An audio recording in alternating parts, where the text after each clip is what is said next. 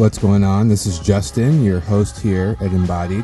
Uh, this week on the podcast, we will be speaking with Jardana Peacock. Jardana is a leadership consultant, author, trainer uh, who works at the intersections of sustainability, leadership, and social justice.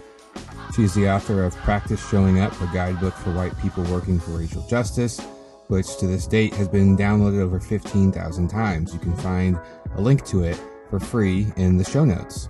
Um, her research and work with organizations and movements pairs a long view of history with sustainable practices and strategic visions to enhance the lifespan and impact of social change work. She has worked with hundreds of changemakers and organizations globally. Uh, we spoke via the phone. Uh, she lives in Louisville, Kentucky, uh, with her partner and two sons. You can find her work on her website, jardanapeacock.com, which is also uh, linked to in the show notes.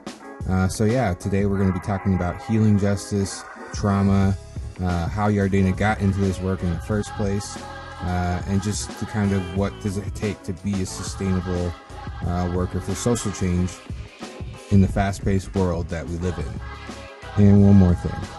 If you haven't already, uh, subscribe to us on iTunes, follow us on Stitcher Radio, check us out on Twitter on at EmbodiedCast. So, uh, without further ado, let's start the conversation.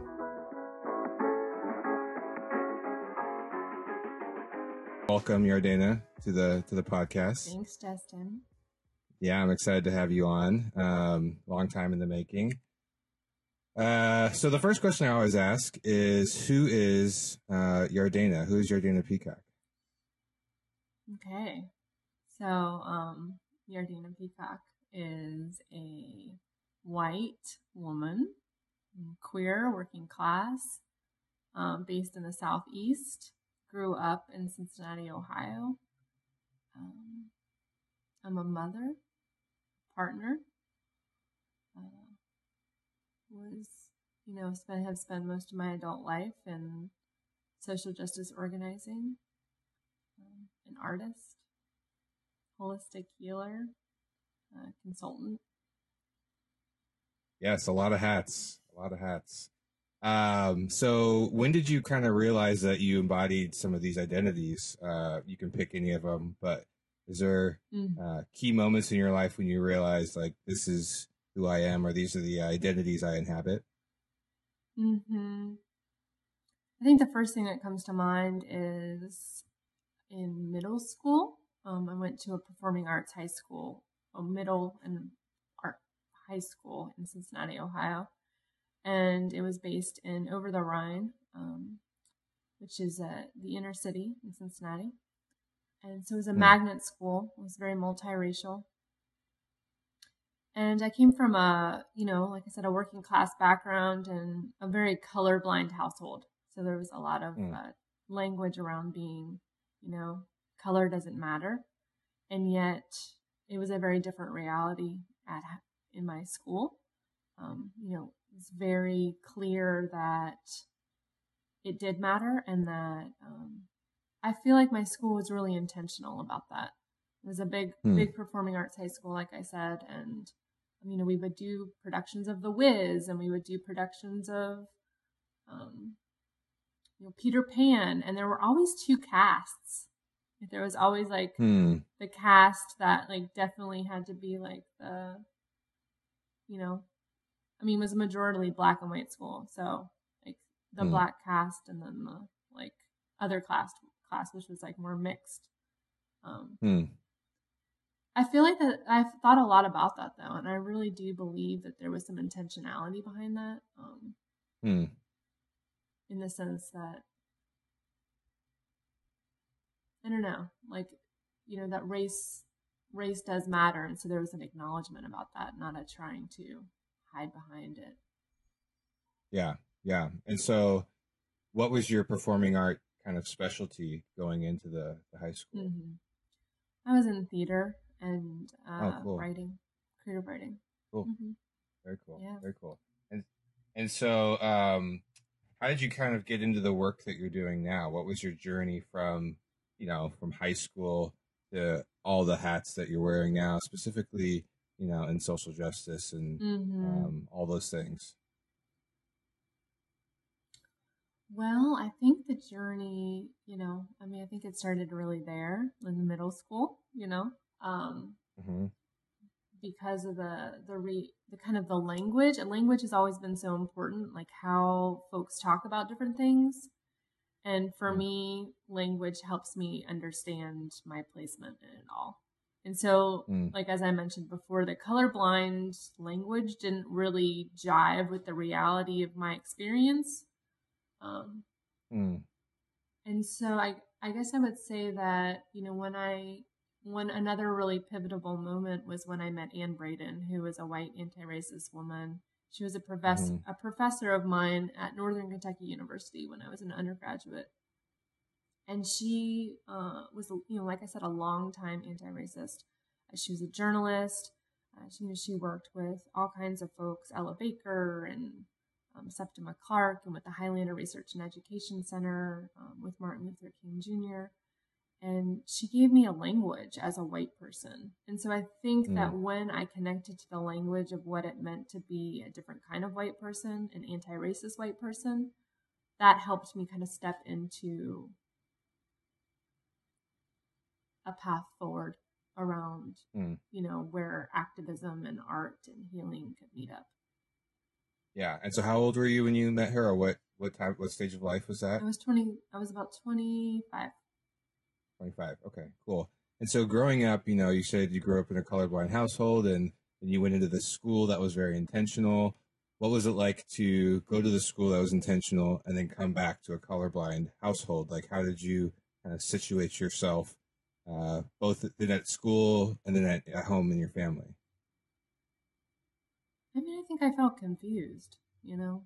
I mean, I I tried to I tried on the color blindness like language wise, you know, where yeah. I would date people and I'd say, you know, um like such and such is coming over. And then it was like when they came over, if they weren't white, then it was like, oh well, why didn't you tell me? And then I was like, mm. well, I thought you know, I thought it didn't matter. Yeah. It clearly did.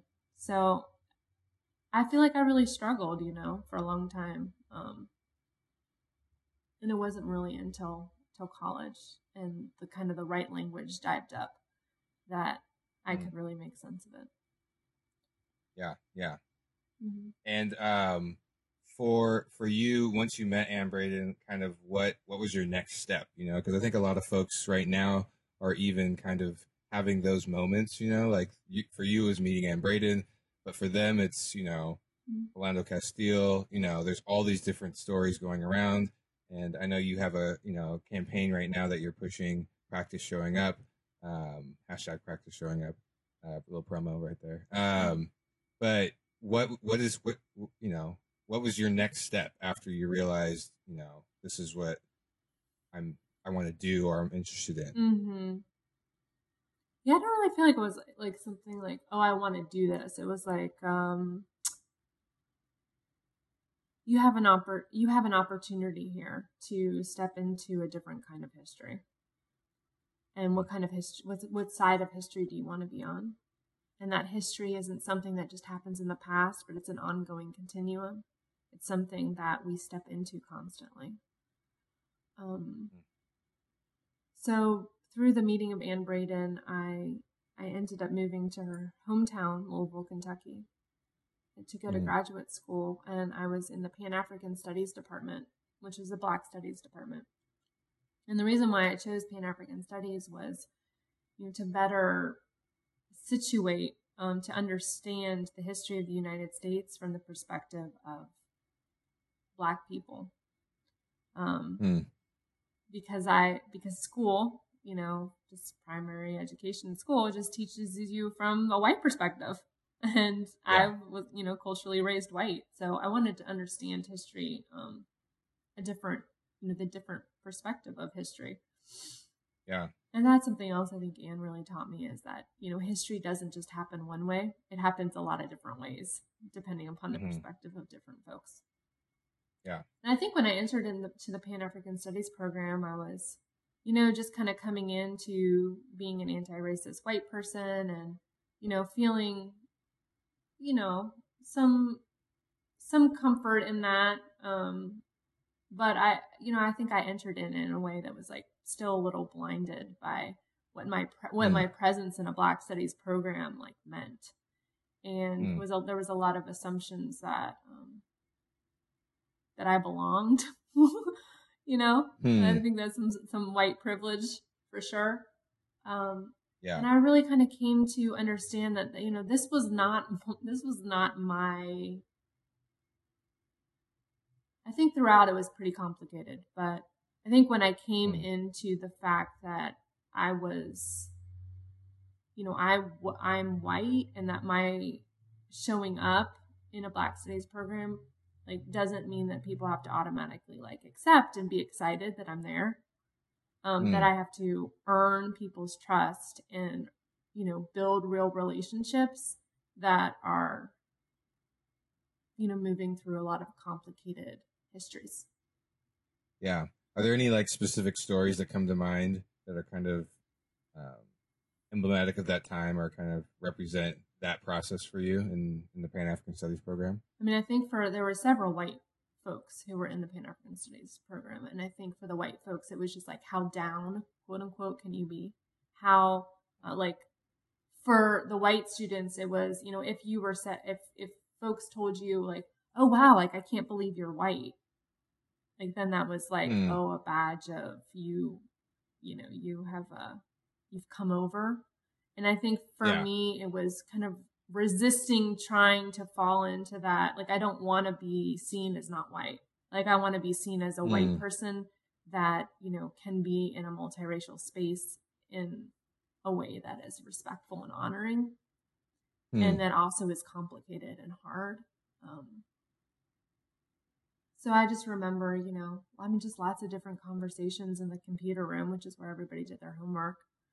Um, yeah. Just having those kind of conversations with folks and and really being conscious not to kind of fall into this place of um, yeah I'm, I'm like you know one of one of a few white people that's like down enough to be here like no i'm yeah. white and that there is like there's there is possibility and there is like hope for other white people to like come into that and like i see i see my role in part of that Mm, mm. And so, as you um, came out of that, what are some um, things that you learned about, um, you know, the experience of Black people that like you didn't know before coming in, or like what were some like aha moments for you through that process? I think that, I mean, there's just so much pain and trauma, mm. so much trauma. Mm-hmm. And the capacity for black people to be so resilient and mm. um, to show up to all of that in a way that was so grounded in hope and imagination for something different and a belief mm. in the dignity of humanness, which I think is really happening now, you know, with the Black Lives Movement as well. Mm. I think that white people have are so blinded and are, you know, constantly. I mean, I, I don't even think that folks like realize that they feel so culturally, um,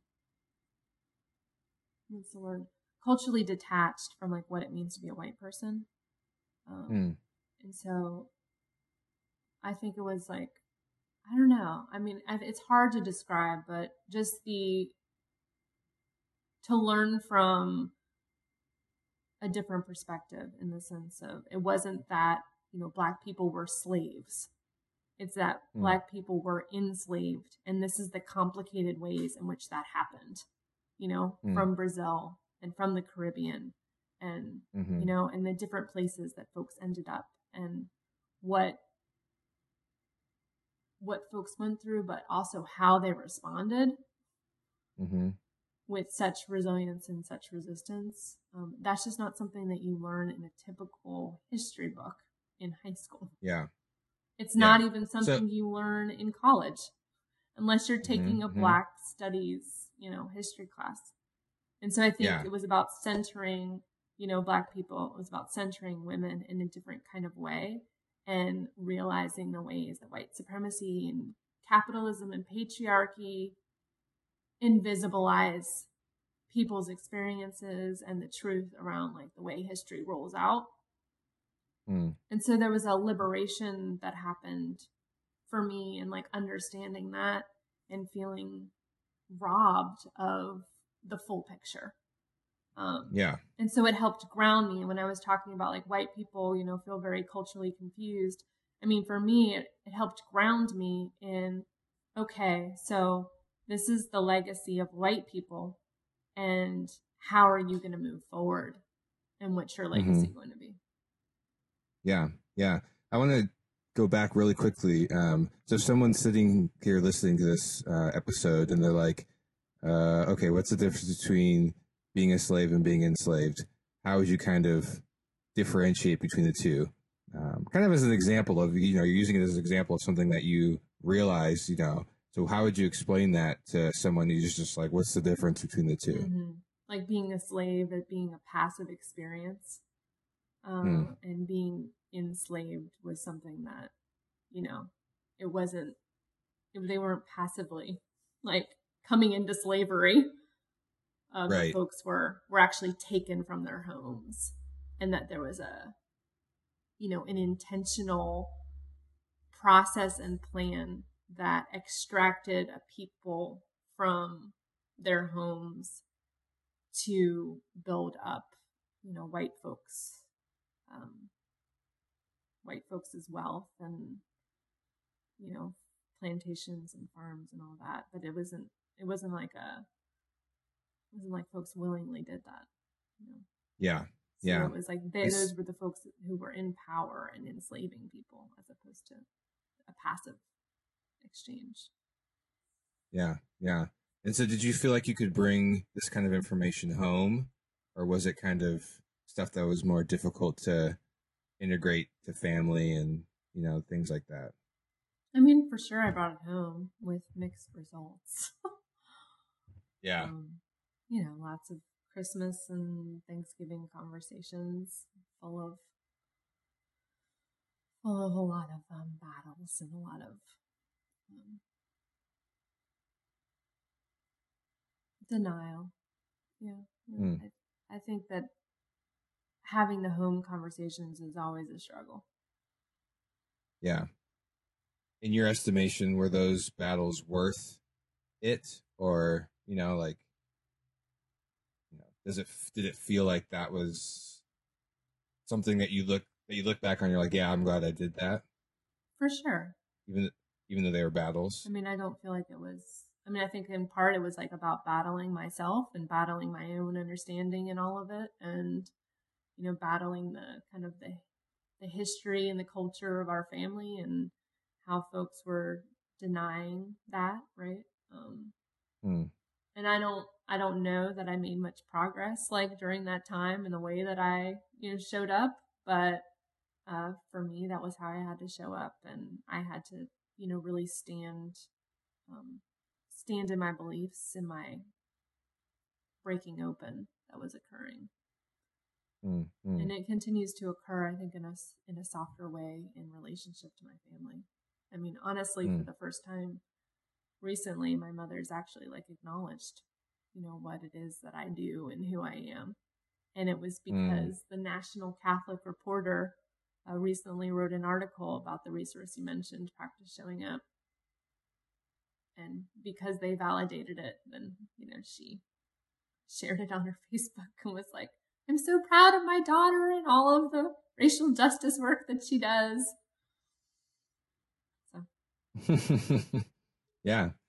I mean, that, I think I, I resonate with that. And I know a lot of other people resonate with, you know, the struggle between you know doing this work and being surrounded by people who quote unquote get it and then trying to have conversations at thanksgiving you know that just goes sideways or south you know really quickly um and so i think for me i i even encourage like yeah even though those conversations are difficult you know there is value in pushing through you know mm-hmm. maintaining relationships um, continuing to say hey this is what i'm doing you know even if the effect comes, you know, like you're saying, years down the line. Like it wasn't like it happened after a year of you doing this work. It's been a couple years, so, you know, of doing this stuff before that. I mean, more than 10, Justin. just right. That's what I'm saying. I know, I'm not going to, you know, I'm just, I'm just saying, yeah, I'm yeah, not going to like, sure. you know, I'm, Yeah. just, I'm just, you know, Um, I met couple in like the general, Yeah, yeah. like a general you, like a general couple. That's, that's what I meant, you know. Uh,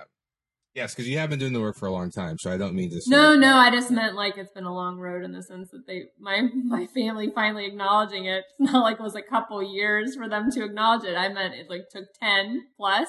Right, right, right. So that's yeah. I mean, we could just keep it real because like it could take more than It- that for some folks, lifetime. you know. Yeah.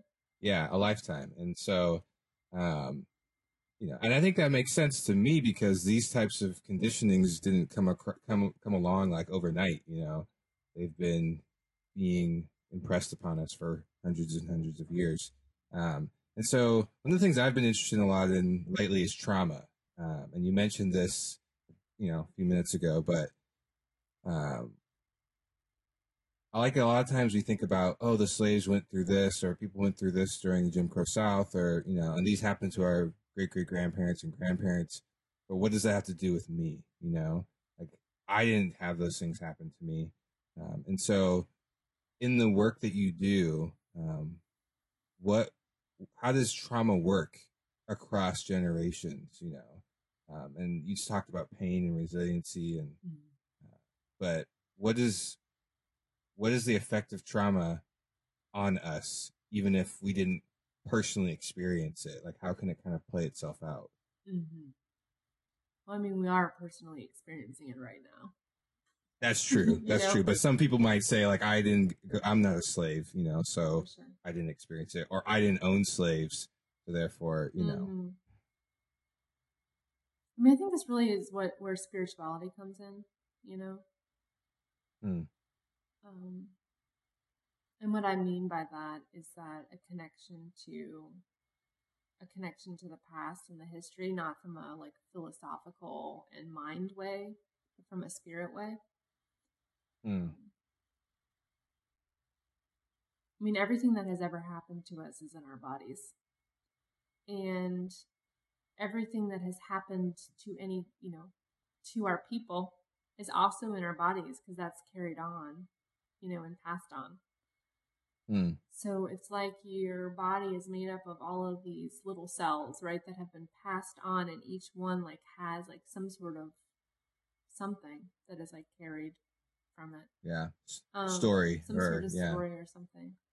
Um, Hmm. and then you know, in the Sri Vidya tantric tradition that I'm like coming from and standing in, and then there's karma, and Mhm. that's uh, inherit like there's inherited karma that we have, um, which might not come from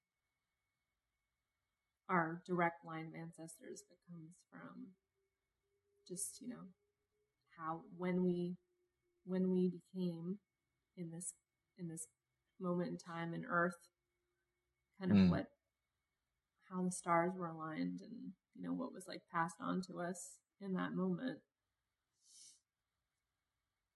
but uh, you know going back to the body i mean the body is such a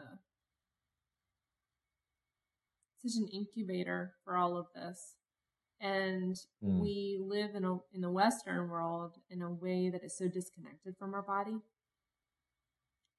and we live very much in the mind space so everything is intellectualized everything is understood through uh, thinking yeah and Mhm. when we when we sink into the body when we sink into the emotions and the feelings of what's you know the experience then we start to feel things that feel different that feel uncomfortable you know that can't be worked out in the mind. And there's Mm. things that happen that are unexplainable. And so i believe that that is a part the linking of the past that starts to unfold or the linking of things within you that you didn't realize existed. I know for myself, you know, um, through my practice, you know, through my meditation and yoga practice, especially, when I started to go deep into my body, when I started to tunnel into the pain of, you know, in my hip or the tightness around my heart or the indigestion in my stomach, that was the that was it was there that I was able to then feel and be open to and experience you know flashbacks from my own like trauma from childhood. You know and things that I don't remember happening you know surfaced mm, mm. and as you know as the years have gone by and as my practice has deepened i mean i feel i can go into myself and feel the past, you know, more present, the mm. connection mm. of where I came from that's unexplainable, that's not easily accept, accessible, or, you know, I can't easily connect like, oh, this is from that person. But it mm. feels like it's more ancient than just me and my own history. So that's my experiential understanding of you know, generational trauma. And then, I mean, I just feel, and I think you feel, and so many other folks feel too, mm-hmm. the busyness of the world. And then mm-hmm. the la- layering on top of that, these, um, the expectations, you know, from our, from our families, from our culture, from our work, uh, right. from our partnerships, from our friendships. Um, and then layered on top of that, you know, you have the um, you know, the desires to be able to show up to all of that. Um, it often feels like you need to be a superhuman to be able to do that. And then the state of the world, you know, is yep. in complete and total breaking open and breaking apart. And then, regardless of whether or not you are interacting with that, like that energy exists and you are feeling it to an extent. Yeah. Mm-hmm. And then depending upon the work that you're doing, and a lot of folks, I assume, who listen, you know, are in kind of the social change making fields. I mean, that is you know, secondary trauma work. Yep. So you have all these layers, and it's very overwhelming and it's very painful. Hmm. Yeah, can I can I ask a question real quick mm-hmm. about what you just said? Sure. Um, you just said that um, doing change work is secondary trauma work, which is something I've seen you say before. But I think it's a really key point, um, especially for people like me and other people listening. Could you explain a little bit more what you mean by that, and um, what are the quote unquote symptoms of that, or you know, how do you kind of how do you diagnose that in yourself, or what does that look like, and mm-hmm. Um, maybe even how did you come to discover that? Uh, for yourself. Mm-hmm.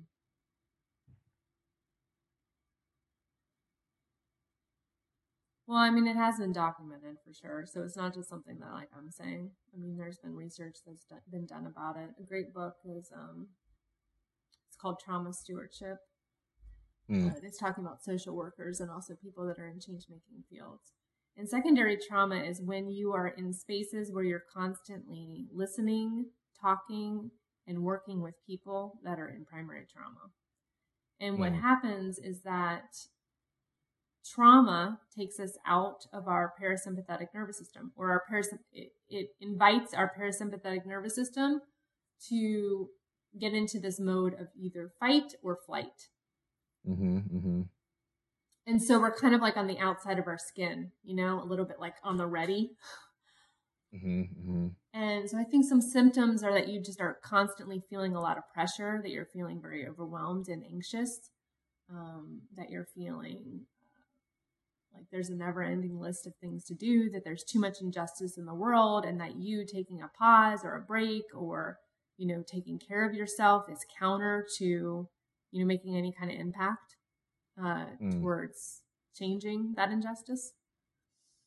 Um, I think it shows up in the ways that we interact with our in our relationships, um, the shortness that we may or may not have, our inability to be attentive and present with our kids, um, the ways that we detach from the moment that we're in because we're, you know, considering all of the things that should be done in order to address the injustices in the world, the things that need mm. to be hmm. changed. There's a constant pressure that's like almost um, vibrating into us and like we feel very boxed in by it and yet very pulled by it you know Mm. And it's almost like you kind of are living in a bit of a bubble, um, but very much active in the world. Something else that happens, you know, in change making work is that it's there's a lot of adrenaline, especially in campaigns. Mm. And so there's, you know, there's the fight response, right? Like you have to like show up. And for our bodies to mm-hmm. show up, it's like this adrenaline's being pumped into our bodies. We're able to stay up later. We're able to, you know, there's this energy. It's uh, this masculine energy too of like, go, go, go of like, we, we've got to do this because, you know, we have this deadline and it's like life or death. I mean, this is serious and it's urgent. And we're like, oh, here, you know, mm-hmm. Mm-hmm. and it's wearing yeah. And then we can't get, we can't sink in and, and rest mm. because we're on the constant go and we're constantly yeah. agitated. And, yeah. and anger is important and pain is important and sadness is important. Those are emotions that fuel us. But when we're always in this place of the upper, like I'd say, like upper chest and above, you know, this feeling like we're just gonna like float off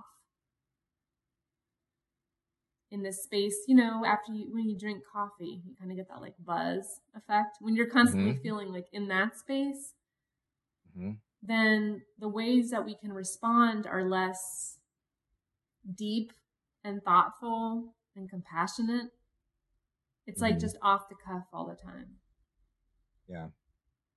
It also feels to me like um like an unsustainable model. For sure. You know, mm-hmm. uh, and for some of us who are newer, like myself, in this work, um, first year or whatever, you're in that. At least I found myself to be in that kind of heightened state, like all the time. You know, because you know, everything's happened. Things keep happening. You know, um, events keep happening. Unarmed people are dying. You know, and so you don't really have a chance to come down if you don't take the time to come down. Um, it's but I you know I'll keep it I'll keep it real though. It's hard because like you do feel like you're um you know letting letting somebody down or letting the movement down if you aren't fighting. You know um, if you're not fighting, you're you know you're complicit with the systems of oppression. You know like that's kind of the, the feeling I had you know personally, um, and I also recognize that for me personally you know, I'm friends with a lot of social justice folks on Facebook,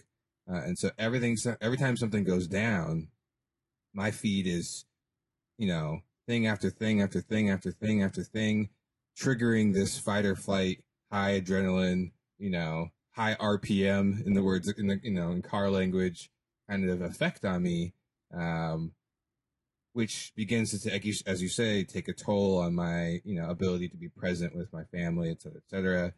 Like what do we how do what do we do? Like how do we because i think my my initial reaction to discovering this about myself was like well i either have to choose this work or choose my family you know? But that's not you know that's not the right kind of thinking about it either um, but so like how do people kind of you know care for themselves while also maintain their you know well, and, and part of it too is like we can't build a movement that's like, well, if you're not here all the time, if you you know if you care for yourself, you're soft. Like we, I don't think that's a good thing either. But for our own selves, how do we kind of uh, navigate these spaces and navigate these kind of complications? You know. Mm-hmm. And I really feel like that's where we are right now as a movement. You know, for social justice and social change across the world. Because folks, I mean, when you say like, oh, you know, I can't and I know you don't like believe this, but you know, theoretically, oh, like if I stop, then I'm letting someone down, and right. But then that decenters your own importance and your own divinity in the movement for social change, as though you are unimportant, and that's what capitalism and patriarchy and white supremacy want you to believe is that you are unimportant, and so you should give everything and all like above like your basic needs to mm. something else because then capitalism and patriarchy and white supremacy win because you are not important. Yeah. So I think mm. it's about centering in part your importance as a person, as a human, and that you're not just a worker or a fighter or a warrior, but that you are also mm. a human being that feels and thinks and has emotions and trauma that needs to be cared and tended for. Mm. So, um, how do you how do you do it? I mean, so I believe it's about centering healing, like I said, but there's a lot of different ways to be able to show up. I believe, and mm. what what I've seen in the last, you know, the last ten years of of my work, especially in the intersections of healing and leadership and social justice. And some of those things are that it's not that healing, that wellness doesn't happen just as an individual act, but it's something that happens in community. Mm. And so when mm.